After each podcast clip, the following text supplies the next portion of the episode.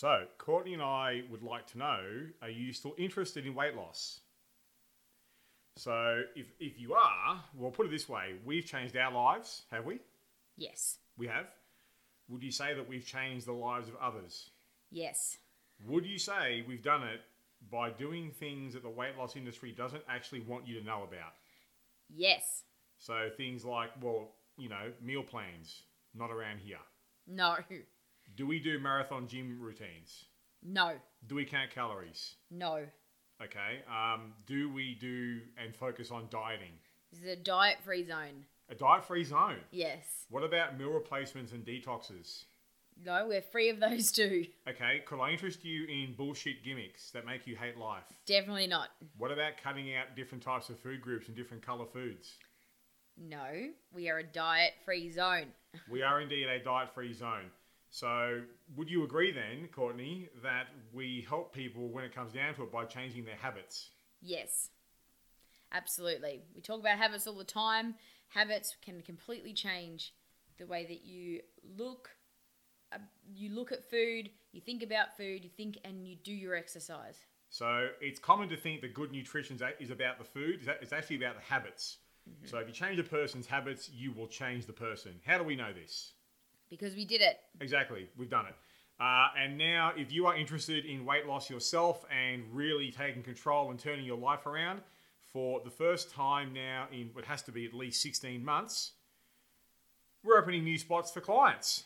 Yes, big lot all at one time. For, for- finally. Yes. It's been quite a while now, so we now have uh, officially 10 spots that we've opened up, only 10, for anyone anywhere in the world who's ready to be taken by the hand and guided through a life changing transformation by us, yes. using none of, the, none of the gimmicks we just spoke about. No, not one. So there's a catch though. We don't just work with anyone. So we are very selective and we know who we work best with because we need to be able to relate to that person. Absolutely. So ideally, you should be able to relate to the following problems, shall we say. So if you've struggled with your weight for way too long and you've gone around in circles, then we'd like to hear from you. If you've got lingering injuries or conditions that you think are an obstacle to your success, we'd like to hear from you. If you've struggled to prioritize yourself and you find putting yourself first really, really hard and really challenging, even though you know you need to do it, we'd like to hear from you. If you've thrown a lot of money at diets, ineffective PT programs, and gimmicks with no return on investment, but you are ready to invest in the best investment in the world, which is what? Yourself. yep. We would like to hear from you. If you are scared and intimidated by the big gym environment, but over time you'd like to learn and develop the confidence to walk into any gym and just smash it, knowing what you're doing and get out of there and live your life, we want to hear from you because we work well with that type of a person. But also, finally, if you struggle with time management and you're scared that you just don't have the time to lose the weight even though you want to, we want to hear from you. Does that sound reasonable, Courtney? I think so. Great. So if this is you, then we want to hear from you. We would encourage you to go to online.totaltransformations.com.au, pop your details in there at the bottom of the page, and answer all the questions that you get asked on page two. Answer the questions in as much detail as possible. Tell us everything. Tell us your life story, because the more we know about you, the more we're able to tell you know who you are, where you've come from, where you want to head to. But also, most importantly, above anything else, it gives us the idea if we can genuinely help you change. Because we're not going to waste our time or your money if we know we can't help you. Mm. So that website is online.totaltransformations.com.au. Pop your details in there if we think we're able to help you and we can really, you know, assist you in making a life-changing transformation. We'll be in touch and we will go from there. The only catch is we're looking to start these 10 new clients by the 11th of June. So it needs to be people who are ready to get stuck into it and get stuck into it soon. So if this is you, talk to us and let's get this show on the road. Yeah. I was upset. I didn't think I had what it takes. It took a while to admit anything was wrong, Diet and exercise sounded intimidating. but small, easy goals made it easy to start. Every situation is different. There are many paths to victory, but the end goal is all the same. This is the Weight Loss Podcast with Matt and Courtney, a couple who committed to a strategy and lost a combined 100 kilograms. When it comes to weight loss, you don't just need encouragement, you need a strategy. Hello, you are listening to the Weight Loss Podcast, not to be confused with a weight loss podcast. The Weight Loss Podcast. Uh, my name is Matt. Uh, my name has always been Matt, and as far as I know, will always will be Matt. With me is my co host, my beautiful wife, uh, and some might say my overlord, Courtney. Yes, that's me. Hello, dear. How you going? Excellent, thank you. So we are we're, we're having an episode where we are discussing something that, quite frankly, I'm surprised we haven't brought up before now. I agree. Just when we think that we're sort of, oh, what are we going to talk about next? You know, we've done all of the really good topics, and then we sit down and look at it and we think, no, we, we've got so many more. We've barely even go. scratched the surface. Uh, Yes. it would just appear that every time we plan for an episode, we just think, you know what? How have we not spoken about this by now? Holy shit, we are the worst. Yes. So we would like to welcome you to the worst health and fitness podcast on the internet, where the hosts just don't know what the fuck they're doing. Is that us? No, that is not us. But I am very excited to talk about cravings today. Yes, we're going to talk about how to conquer cravings. Cravings are a major problem Yes. that no doubt you have struggled with uh, in the past. Chances are you might struggle with them uh, at the present. Yes, absolutely. Uh, Courtney, I do know this is a topic that you can speak to personally. Hundred percent. I have been someone who have has always struggled, struggled with cravings, and continue still to have to monitor that and make sure that that the the cravings still don't get out of hand. Cravings for me, and I know when you talk about cravings, I mean I think that they it means different things to different people. It depends what you crave. For me, it's always been sweet things. So ice cream, chocolate, um, cookies, cakes, those sort of Sugary things. have always been my go-to cravings. Well, I think for the for the interests of this episode and this podcast, the weight loss podcast, we will define a craving as a strong desire for a particular food, Yes, as compared to just hunger, where any sort of food will hit the spot.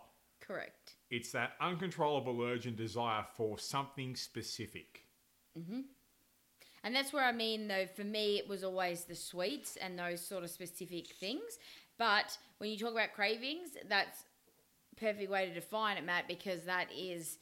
It, it can mean different things for different people. Some people are more savory people. Some people, it, it comes Well- down to soft drinks or something like that. It, it's it's it can mean different things for different people in terms of the specifics. The specific, yeah, the specific is individual. Yeah, um, to to each person. But I think that definition we just read off really hits the spot. perfect. Yeah, So I suppose the first thing that I want to just kick kick things off with talking about cravings is that they're normal.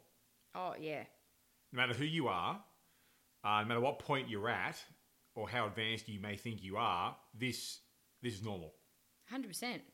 Um, I'm I'm yet to work with anyone that hasn't gone through them. Um, so Courtney, you just mentioned that you've had uh, cravings for sweets Yes. through your life. Mm-hmm. Can you give a bit of a background in terms of how it's affected you? But also, when I say how it's affected you, uh, in your experience, what triggered it? Or what triggers it? I have always been a bit of a sweet tooth. I've always preferred sweet to savory. And growing up, there was always a lot of sweets in the house. So I grew up eating a lot of sweets. And then as I get got older and older, it uh, it just it just got worse. Really, the older I got, the more independent I got, so I could buy my own food, and would make my own choices. I would choose the sweet things, and I would buy a lot of sweet things. So it just it uh, it actually got worse as I got older because I was able to to get my hands on that more myself. So in terms of when it would come up, emotional eating has always been a big issue for me. Uh, I've spoken about it in many different episodes of this podcast.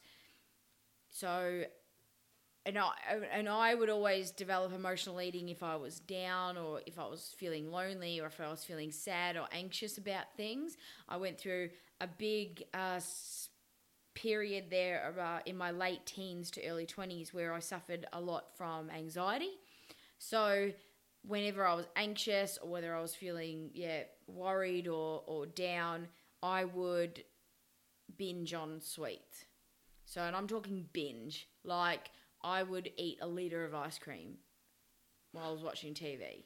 Pretty good effort. Like it was it was a full binge and I would know it was wrong, but I just wanted it. It was like like that's why I think Matt your your definition there was perfect because it it wasn't even a hunger thing. It was a desire to have that particular thing and I wanted it and I was going to eat it. Mm. So even though I knew it wasn't going to do anything for me. So that is uh, yeah, uh, most of my triggers with the binge style of eating um, sweets came from yeah, my emotional triggers. Uh, but then just in terms of general sweets, I think I, I think I honestly got addicted to the sweets, if that makes sense, Matt. Yep. So every time I would say be out on the road, I had a job in my early 20s where I was out on the road a lot, uh, going from from job to job.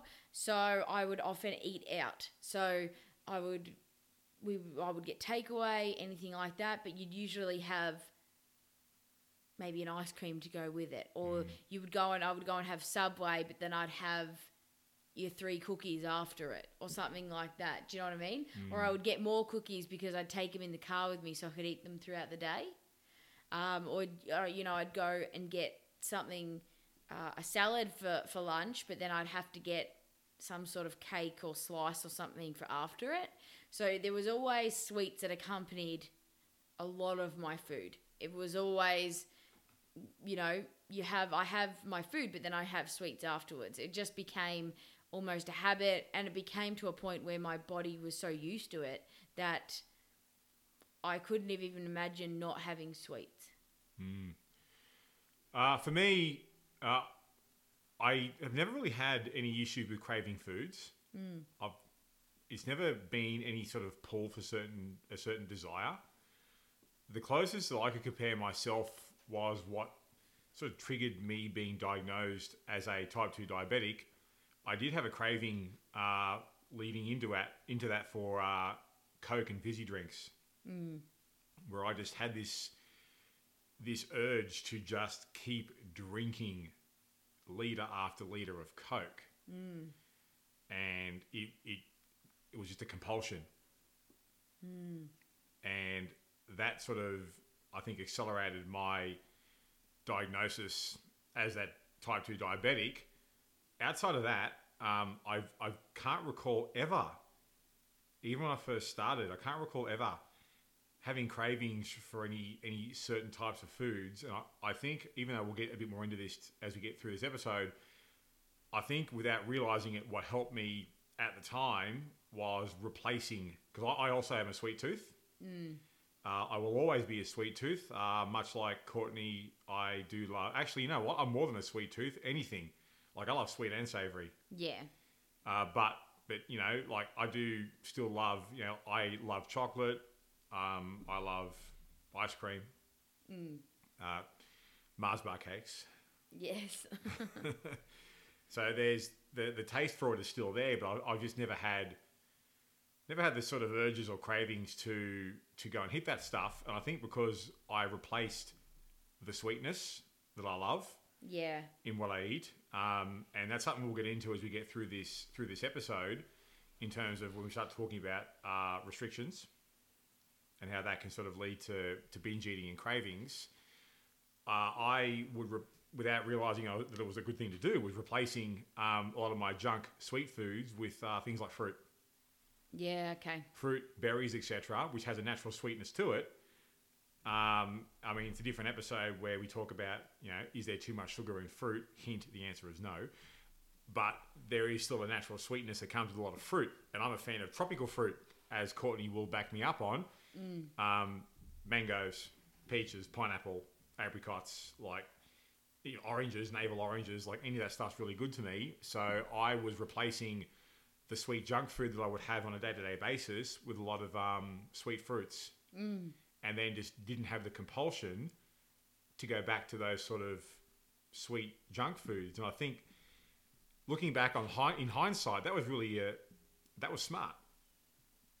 I can't say it was deliberate because I'm not that smart. There's not the time I wasn't because I wasn't trained in anything, but that really helped a lot. Uh, so it was just the it was just the coke leading into the the diabetes diagnosis. It was really a, a big deal, and I that I can re- remember where all I wanted was to just crack open a bottle of coke and just put it away Yeah. non-stop. So what we'll do now is with the structure of this episode, um, I want to sort of just quickly touch on the fact that even though I, we just said the cravings are normal, yes, they are. Uh, giving into cravings can often be normal because that affects all of us. Uh, so if you struggle with that in the past or present and you're sort of beating yourself up for it, I recommend not doing it, not doing that, because you're just like everyone else and it's okay. Uh, when it comes to cravings, I think really it's just a case of understanding uh, that they're often a behavioural pattern. Yes. So what we're going to do here is we're going to talk about what triggers, what can be triggers for cravings, and what you can do to sort of overcome those triggers.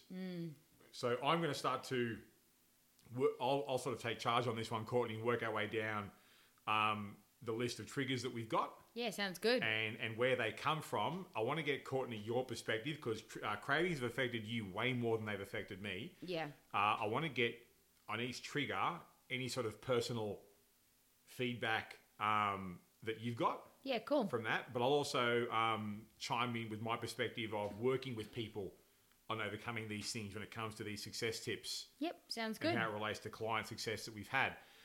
So, all right, step one here is let's now start to look at cravings um, as a behavioral pattern, and a behavioral pattern will start with triggers.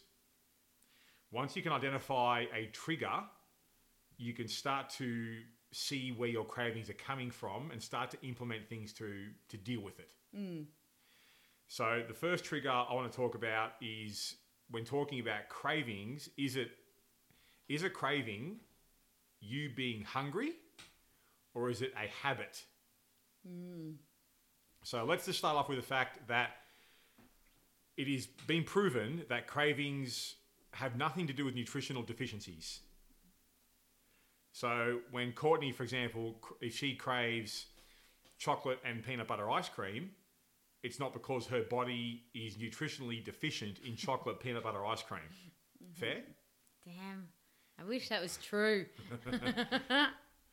So a lot of people will talk, and I've heard you say this in the past, Courtney. A lot of people will talk about how their body needs it. Yes. I need chocolate. Yes. I need a hamburger. I need a, a Mars bar cake. You know what I mean? Actually, you don't. There's no there's no clinical deficiency in chocolate, for example. Um, so we know that cravings aren't often they're not really associated with being hungry because it's, it's a specific type of food that you want. They're more a habit. So a habit is often caused by a situation. So let's say, for example, when uh, I was younger growing up, as I was getting um, fatter and fatter, I had a habit where after dinner, no matter how full I may have been, I would have a big bowl of ice cream with the chocolate ice magic on top of it. I wanted it, I enjoyed it, but it was also a habit. So, Courtney, I know you can speak to this in terms of the habitual nature of, of a craving where, you know, you would put away, for example, you said a litre of ice cream. Mm. In your experience in the past, did you ever know, thinking about it now, did, do you remember any sort of times where you think a lot of your cravings came about from situations or uh, like a habit, like a trigger from a habit? Oh, most of it, I think, was was habitual. Detail, please. Hundred percent. Well, you think about most of uh, what I ate in terms of sweets was often after a meal. So for me, that was just a habit. Like if I've already eaten, I'm not necessarily hungry. Like sitting there starving. I've just eaten. But it just became a habit for me that after I ate, I had something sweet. It became a habit for me, like at the time when I had that job where I was on the road a lot and I was driving, I would often, you know, you stop for petrol and you get sweets to put them in the car to snack on throughout the day. Like that was just a habit, definitely. I mean, I could have definitely had food instead of snacking on sweets. So it, it was maybe in those sort of situations it was a hunger, but the habit was the fact that it was just normal for me to get sweets. Mm. Like that was just what I usually did. You know, so like if I go to Subway and I have Subway for lunch, I don't technically need to have cookies afterwards. Like I wasn't that hungry. But that was the routine, wasn't it? But that was the routine. That's just what I did, and I would get extras, to, so I would had them in the car f throughout the day, so I could snack on them again. Yeah. Um, and then yeah, so definitely when it comes to a lot of those sort of things, it was habit. You know, I'd go over to my parents' house. My parents always have lollies at their house, always have sweets. It's been since I was a kid. They have always kept a lolly jar on the kitchen bench full of lollies. And so every time I would go over to my parents' house, even after I moved out, you go back to my parents' house and you just go and get a lolly from the lolly jar. Mm. And I'm not doing that because I'm hungry. I'm doing that because that's just what I do. When you go to mum and dad's house, you go and get a lolly out of the lolly jar. Mm. So most of I think what I what what mine were, apart from I think the emotional eating side of things, which I think were probably a different trigger, all of that. So most of my my personal story with cravings would come back to habit. All right, that's um, that's pretty cool that you shared that. So, it, there it is a podcast that we will do um, a bit more of a deep dive into. But just in terms of habits, just understand that habits are pretty much broken down into three phases. You've got the trigger, you've got the routine, and you've got the reward. So, when we're looking here at your craving potentially being a habit or hunger, you want to look at what what situation could be causing these cravings? As so Courtney just said, the habit for her was go to Subway to get the cookies. My habit was have dinner, then have ice cream without thinking about it. Mm. So have a look at your at your habits here. So you might have you might have a regular craving that comes up. Is there something that is there something here that causes it? Mm. Be it a situation, a you know, like a a place that you're at, people that you're with, something that you're doing. I think sometimes in those situations as well, Matt, it, it, it, it forms less of a traditional craving sort of sensation and more of a expectation Oh, that, I mean, it still fits under cravings, but when it becomes that habitual, I think sometimes you don't even look at it as a craving. You look at it as, well, this is just what I do. You know, I have dinner and then I have ice cream. That's just what I do. well, it's habit, isn't it? Exactly. That's habit. So you have to understand as well that when it comes to to cravings and habits, uh, the environment that you're in is a major factor in that. So, uh, Courtney, you spoke about uh, proximity eating yeah. uh, in your your struggles episodes recently. Uh, proximity eating is a big thing that plays a plays a role um, in potentially the habit of this sort of you know binge eating slash cravings eating. Uh, so I think the first sort of success tip that I really want to sort of give here, when, when we're talking about you know is it a hunger or is it a habit, is look at your environment. Are there ways to change your environment? So having having the rule of proximity is a big one. So, for example, it's pretty easy to have cravings and give in to them and have these habits that will play out if you're putting these types of foods in the shopping trolley Mm. every week at the supermarket, which is then creating an environment at home where where these foods are around Yeah. and you know they're around. And when you are hungry or tired or are feeling rather emotional, what's the first thing you're going to reach for? The worst thing Correct. the worst thing that's in there. So, tip number one is look at your environment. Are there things? Are there ways that you can improve your environment? Mm-hmm. In terms of what are you buying, what are you cooking, Uh, even uh, I think food prep and meal prep, Courtney, is a big one Yeah. in this instance because it's it's pretty easy to start to to work around the habits of, of you know cravings, so to speak, uh, if if you're well prepared on most occasions and have something more sort of congruent with your goals to reach for. Yes. Yeah. Yep. Right. I would also, before I move on to the next one, not just the environment at home, but work, Oh yeah, yeah. the office, um, staff room, or tea room. Are there things in there that are that are sort of creating an environment that can lead to potential routines uh, and cravings of what's in there? Yeah, absolutely. So I I did have that a lot when I used to work uh, in in the office before I became a PT. And you know, you, when you work in an office with any sort of you know decent number of staff, you can't expect the office sort of staff room to have only food that suits you. That's just not gonna. That's not realistic. Yeah. So what helped me to avoid those sort of temptations was bringing my own food into work with me and being prepared. Yeah. So making sure that, that my work environment, uh, you know, closely matched as possible my home environment. So then, if I you know walk into the staff room to have lunch, for example, I've brought my own lunch with me. I'm not relying on the the sweets or the pastries that Yeah. are being brought out. Does that make sense? Yeah, it does. The uh, the next potential trigger uh, for cravings can be low blood sugar. So for a lot of people, uh, taking note of when you have your cravings, the time you have them during the day, can give you pretty good clues on how to to conquer them. So how often do we, Courtney, have clients that, for example, have uh, energy slumps mid afternoon? You know, we call it the 3 p.m. crash Yeah, lots. lots. Some people have it in the mid morning. Uh, I put, from my experience as a trainer, I, I don't think it's as common as the mid afternoon slump, but I have seen it. Yeah. Have you gone through that yourself at all? Leading to Oh, like a, a mid morning or a mid afternoon energy slump. Oh yeah, absolutely. Details, please. Well, I think back it more so happened. Doesn't really happen as much anymore. Uh, But, but back back when it did. back when it did, uh, because what I would do is I'd try to limit the amount of food that I ate. So Really? in between breakfast and lunch, and then lunch and dinner, I'd try not to eat, and that would that wouldn't work very well.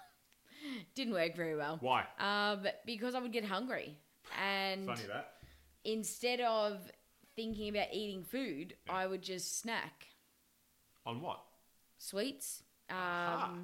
chocolate bars, cookies, uh, uh, pastries, you know, whatever whatever I was around. Because again, as I said, around that time, I was working in a job where I travelled a lot, so I would stop and get petrol, and I'd get a couple of chocolate bars to have in the car, or I would stop somewhere for lunch, and I'd always make sure that I took something with me afterwards to have in the car, you know, mm. when I was on my way back to the office or something like that. So, yeah, I always would snack on things in between, you know, those times because in my brain I thought, well, you're not supposed to be eating now, so I'm not going to have a full meal, I'm just going to have a snack. Mm.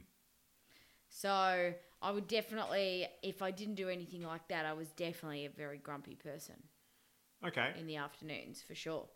So, as like I said before, or touched on before, the time of day where you have uh, these cravings, and, and which often come about from these energy slumps, uh, reveals where the problem is. And it reveals itself in terms of what you you have or have not eaten that particular day. So this is where we talk about uh, our friend protein, who we like a lot. Yes. Protein is the friend of anyone who wants to uh, lose weight and improve their health. So it's been shown in research that protein is the most effective macronutrient. Proteins, carbs, fats. The most effective macronutrient at stabilizing blood sugar levels. So if you have that mid morning energy slump, that is an indication of a low protein breakfast. Hmm, yes. very similar is if you have the mid-afternoon slump or what we call the 3 p.m. crash and the, or the 3 p.m. sugar craving. That is a characteristic of not enough protein in all the meals leading up to then. Yeah. Which I think is that's why that one's so common because there's so many people that don't eat protein for breakfast. They'll have cereal or, Or- toast Or nothing. uh, or nothing, and then you ha- usually have lunch, and then a lot of people will have like a sandwich or so- or something along those lines, and they might have a little bit of protein in it, but it's very minimal.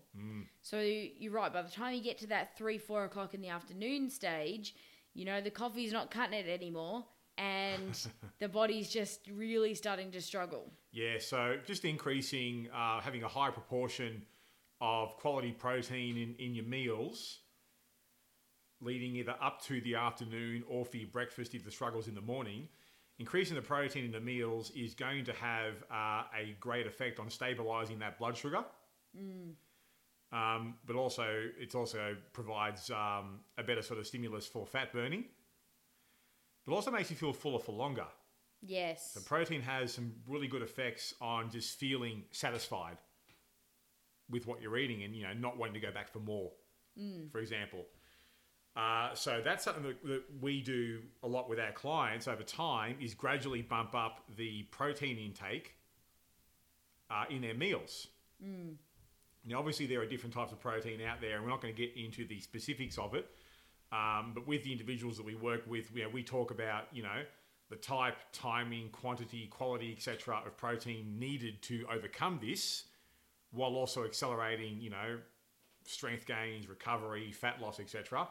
But um, just for the interest of this episode, bumping up your protein intake in your meals is going to help with these um, these mid morning, mid afternoon cravings or energy slumps. Yeah, absolutely, and it'll just stop you from then just reaching for the for the first thing that you see, which is, as we discussed, Matt, usually the worst thing that you could grab. Yep. Okay. So the next sort of trigger that can be responsible for cravings is being an evening eater. So stop me if this sounds familiar. Right. So during the day, I'm fine. I'm so busy. I just don't eat. I don't think about food. I'm not hungry. But when I get home at night, I just can't help myself. I eat everything that's in sight. So chances are you have been an evening eater in the past. I know I certainly have been. Courtney, I bet you have been as well. yes.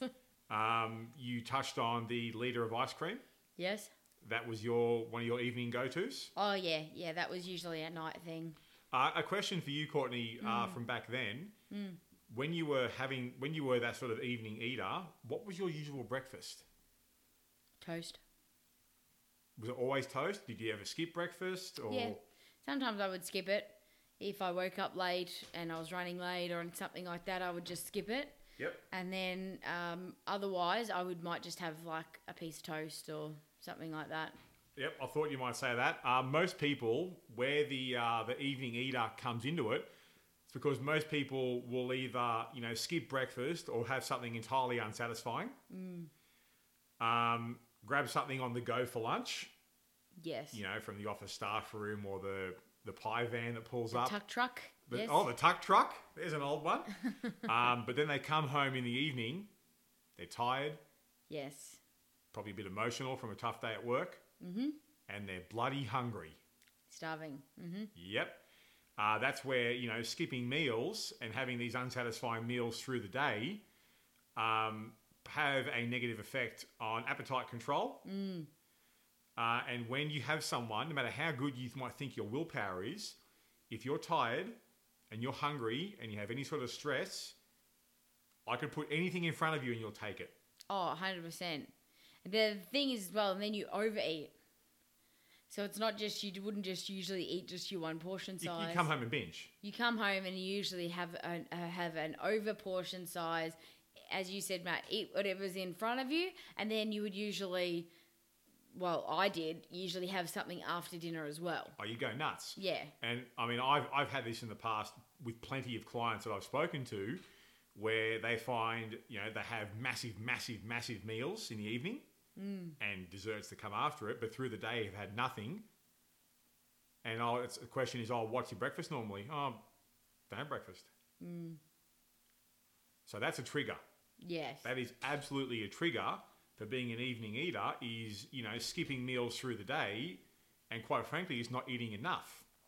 So a strategy to overcome that is to increase meal frequency through the day. yeah, So- absolutely. So, if you eat more through the day, uh, it's going to regulate your appetite and make you know overeating in the evening far easier to control. Far Yes. easier. yep. So this is one of the reasons why we recommend and we help coach our clients over time to gradually increase their meal frequency. Mm. Now, if you're the sort of person that's eating once, maybe twice a day, and Courtney and I will eat six times a day, you're not going to go from one meal a day to six straight away. That's ridiculous. You're going to feel like shit Yes. but slowly, gradually over time, increasing that frequency. Like if you have one meal a day, you just go to two. Mm. If you have two, go to three. Just go that one more and let your body adjust to it. And you can slowly and systematically increase that frequency over time. That will have a dramatically positive effect on overcoming and conquering that sort of evening eater routine. Hmm. Yeah. Fantastic tip. Okay, the, the next trigger that can trigger craving, cravings, uh, trigger cravings, easy for me to say, is one that affects everyone. You can't avoid this. It is stress. Yes. No one is immune to stress. I don't care how good you think you are or how easy your life may or may not be. We all have different types of stress Yes. Hundred percent. work, friendships, relationships, children, Things come up. how we view ourselves, random situations, Mm-hmm. the old the old shit happens things in life where you know, got a flat tire, or in my case, I just got my car stuck in the mud God, and need help getting it out. We, we, what's that?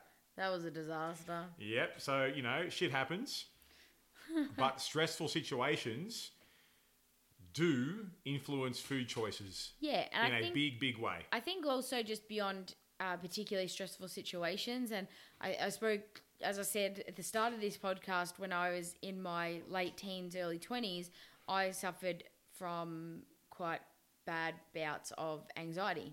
Mm-hmm. So obviously, anxiety manifests itself into stress as well. For sure. So I would go through these really bad sort of periods where I would get myself all worked up over things. I would worry myself sick. Literally, sometimes almost worry myself sick about things.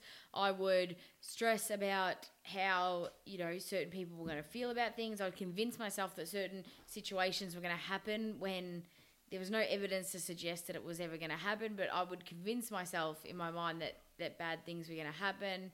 Um, and yeah, it was just, it was a really hard time. And that is when I um, really started to get big on the binge eating again, which was through those situations of stress and anxiety. Because also, when you suffer, I think, from stress and anxiety, depending on how bad it is, you can also, that can also affect your sleeping patterns. So then, obviously, Matt, when you're tired, you you that that affects also your decision making when it comes to cravings. So that all combined would lead me to eat a lot of of uh, sweets, uh, definitely in a binge style way. Yeah, okay. So I know for me, um, stress has shown itself in many ways. Work, uh, arguments, even just arguments with you, Courtney, stresses both of us out. Yes, Arguments with other friends, yes, bad day at work. Mm-hmm. Um, and I, I don't think there's a single person that hasn't been affected by this. So to me, when we're talking about, like we spoke, I just touched on before, habits. Working on, you know, habit. The habit loop is, you know, the the trigger, the routine, the reward. Often it is hard to remove triggers for stress. So, for example, if work causes stress, we can't exactly say stop working yeah, if if loved ones occasionally cause stress, which they do, no matter how well you get on with them, mm-hmm. like what do we do? Remove our family from our lives? Sometimes, yes, but you know, not really a realistic thing. No. So we can't exactly. in, in a lot of in some circumstances, we can't exactly remove the trigger for these stresses, which means we have to look at a strategy for how we respond to the stresses. So there are two um, two ways to approach this that have been very very successful. Um, both of which I can speak to from, and I says actually I think you can too, Courtney. Um, the first sort of uh, tip that we've got, if you're finding that stress is bringing about this emotional eating and these cravings, exercise. Yes. That is one thing I did not do during that period of time in my life was to do any exercise. And the thing is, when we talk about exercise, we're not talking about this. This doesn't need to be going out there and flogging your body and doing No. an intense workout. Um, it's been shown in research that even just a seven-minute walk was enough to, uh, you know, sort of pull back uh, on stress-related eating. Absolutely. And, Just a and, seven-minute walk, just around the block, and you know what? Just going around the block, and it does work because I take the dog for a walk around the block, which we're doing today. and which we are doing today, and it and it is amazing on how how much you just calm down perks you by up. doing stuff like that. For sure. And it is it is a really nice feeling just to do that. Well, I found this helped me um, stress from work, where in the past, um, when I was really inconsistent with my exercise, I would use the stress from work uh, as an excuse not to go and do my exercise. So I just bypass the, the gym and go straight home and eat shit and play video games. Yeah. Once I sort of you know got a bit more committed to you know doing doing my my training, I would just I just started to notice that I'd walk into the gym. and I might have had a bad day at work, but I would unload that stress in the weights room Yeah. or in like an intense cardio session, and I would always go home feeling like a million bucks. It's sort of like you you you- you build up that that energy and you use it Positively, positively in a different way. Yeah. So stress and anxiety is, is a tremendous amount of energy that is sort of built up in your body, Mm. and then to be able to filter that through into something that can be useful rather than it just sit there is uh, is definitely beneficial. Yeah, so uh, exercise is is a really you know, proven successful um, strategy for stress related eating. Uh, so I would say when you're stressed, don't use that as an excuse to not do your workout. Use that as even more of a reason to go and do it. Yeah, for sure. Go and take out your frustrations at the gym. Get some appropriate music pumping, or listen to a great podcast we like to call the Weight Loss Podcast, um, and unload your stress on inanimate objects Yeah, definitely. that will actually so it really is like a, a twofold sort of victory because you're dealing with your stress levels actually threefold because you're dealing with your stress levels you're taking away stress related eating and you're helping take steps towards your goals win win win but as i said it could be something as simple as a you know a seven to ten minute walk just go and do something active Yeah. the other success strategy that's been proven is uh, the number one supplement of all time, whey protein. Yes. Increasing uh, whey protein in, uh, intake increases tryptophan, which is the precursor for serotonin production, um, which is uh, an effective uh, strategy for dealing with things like or ho- coping with depression and being down with your mood. Yes. So what we like, we what Courtney and I like to do with our clients, if we see that there is um, a bit of a low protein intake, is just say to them, for example, with your meals, have like half a scoop of whey protein. Yes.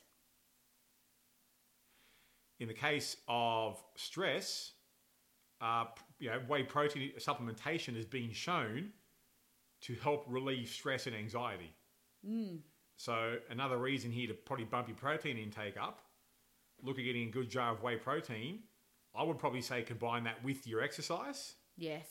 and you're taking some really positive steps forward to sort of conquering these, you know, stress-related cravings. Yeah, absolutely. Yeah. Yes. Okay. Here's a big one, Courtney. A big trigger: Yes. deprivation. Mm-hmm.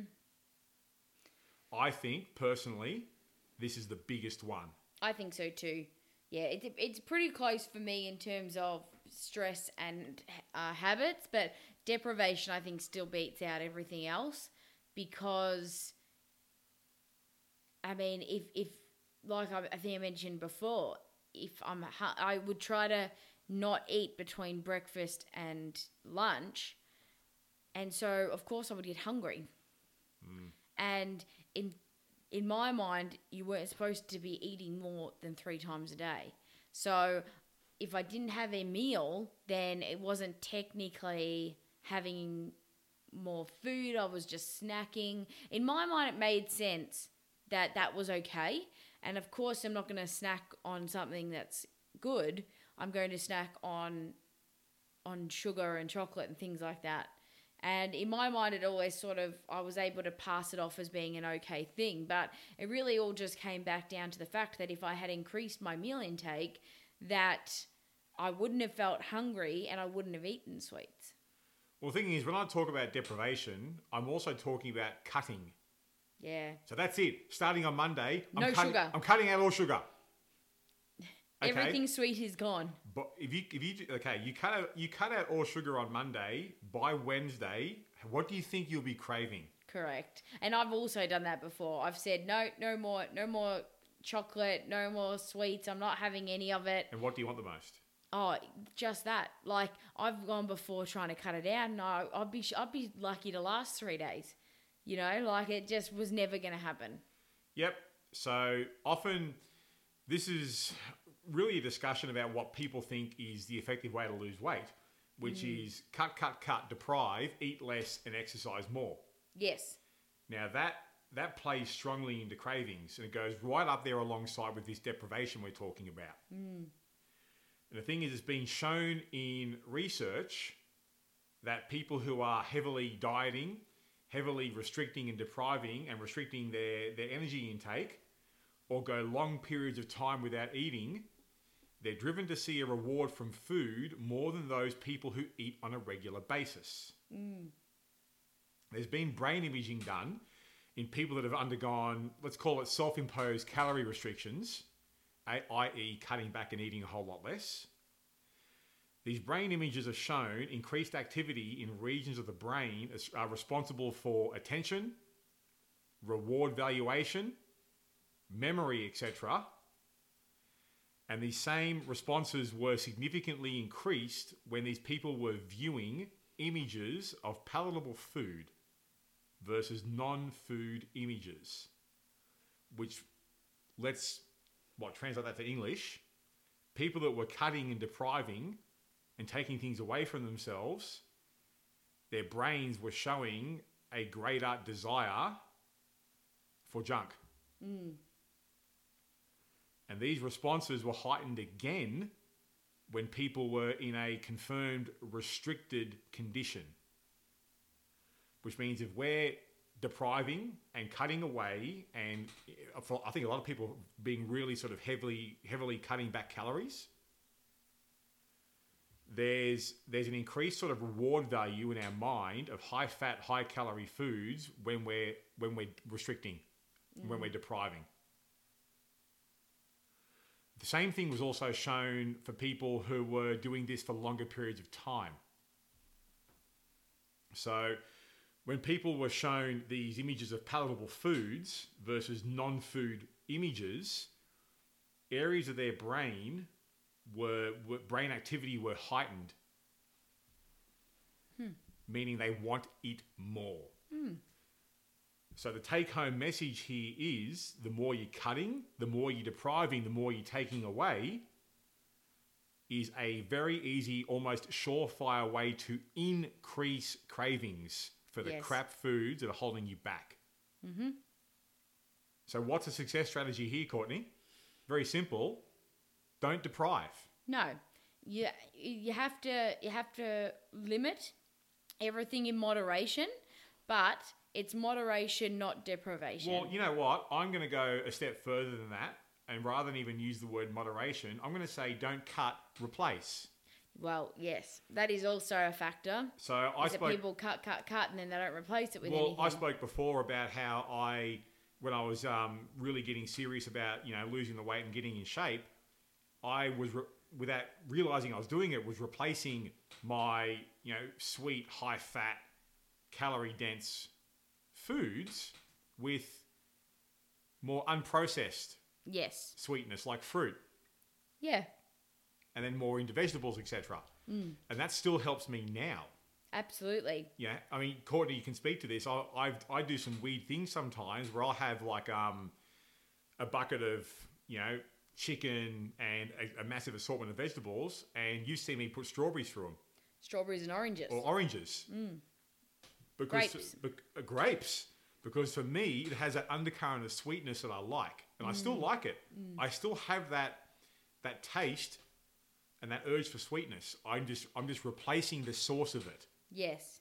And I think as well, other flavors as well you can bring in. I think it's important when you do that just to experiment with all different textures and tastes and flavors. So, like you, Matt, in those dishes often as well now, you'll add things like chili paste Yep. And different flavors that way. So, you're getting that, you might get that hit of sweet, but you're also getting the, the sour or the, the hot Well, I do sort love of it. taste. I do love sweet and savoury, and often I mix my meals in, uh, Yeah. sweet and savoury in the same meal to But I get think that that that's really important for a lot of people to do when you're fighting off calories is to keep making sure that you've got a bit of a sweetness, but you've also got a bit of a bitterness or, or sourness or a bit of heat in your food, and it keeps your taste buds interested. well, yes. I mean, in the end, whatever you crave, replace it. Yeah, Find an alternative solution. Don't cut it, because cutting it, cutting it will increase cravings. and then and then for me, when when I started to cut down on my chocolate intake, I of course would try to just cut it all out, which was not never going to work. So what I did at the start when I was first starting off is I would just limit how many squares of chocolate I would have. So, and it wasn't a, a massive jump. It was just enough where I was starting to put boundaries in place for myself. So then the month after that, I would limit again. And it didn't seem like a big chop. That's it. It's cut off. You're never having it again. Where I've got to the stage now where I could go an entire week and not have any chocolate at all. Or I might decide that I want a, a little bit, but I and I am able just to have two squares and then I'm done. So that was a build up that happened over a really long period of time too, and I never would have got there if I had have just said no, that's it, no more chocolate again in my life. Hmm. So I think as well, it, it comes down to as well how you start to change your eating habits as well, and not just cutting things straight out. That, especially you have that often, that you're actually cutting down um, gradually as well. I think is important. And then you know we live a he- healthy, balanced lifestyle. So yeah, every so often I still have ice cream, I still have chocolate, but I can just have it and then it's fine. I'm done now. You know, like I don't I don't crave it necessarily. We might just be out for dinner and I might might just say, "Hey, do you want to share an ice cream after dinner?" Okay. That's oh, that, that's like as a couple scene that we do. Yeah, but it's not necessarily a craving. I don't go into that dinner thinking, I'm yes, I'm going to have ice cream today. You know, I don't go out for dinner with the purpose of getting ice cream. I go out for dinner because I'm with, with Matt or I'm with friends, and it just so happens that there's something on the sweets menu that I, lo- I like the look of, and I think, yeah, okay, I'll have that. Hmm. So that's where I think you can get to in the end as well. Yeah, so so the ultimate sort of success tip there, because deprivation is the biggest thing that I've seen that cause people to have cravings, is don't deprive, replace. Find ways to replace what you're sort of, you know, what's working against you, and we've seen that with our clients, hmm. where we strong we have always strongly encouraged them not to cut or deprive, but to replace. And the best feedback that, that I know that I get from clients, especially um, that have battled with cravings for a long time, is when they say things to me like, I don't have cravings anymore, Yeah. which means we successfully replaced those things. Yes. But we've replaced them with things that are satisfying, you know, their their desires, but are also congruent with, with their goals. Yes. Because I've noticed that the deprivation leading to these this sort of cravings and these this binge eating is a surefire way to completely sabotage someone's transformation. And that's that. That's that. That's the last one. Yeah. last trigger. Awesome. Oh well, I hope this conversation about cravings has helped shed some light on the topic and given you something to think about in terms of what triggers you and what success plans you can put in place to try to uh, start the process of ch- changing those. Yeah, so we would appreciate feedback on that in terms of anything that you've been struggling with with your own cravings and implementing any of these success tips. Uh, email us podcast at theweightlosspodcast.com or message us through Facebook. We would like to hear how you've gone with these because we found these um, these strategies to be helpful either for both Courtney and I personally or for our clients. And it's led to some great success. Uh, speaking of emailing us, it's time for an email, Courtney. Thank you very much. Podcast at the weightlosspodcast.com is where you can email us or you can get us at the Weight Loss Podcast on Facebook. We have an email here, Courtney, from Zara. Thank you, Zara, for sending in your email. Uh, dear Matt and Courtney, I like how she used my name first. Thank you very much. Dear Matt and Courtney, just wanted to first start with how much I love your podcast. Stumbled upon it trying to find a podcast to listen to on Spotify. Um, you are inspiring, funny, and truthful.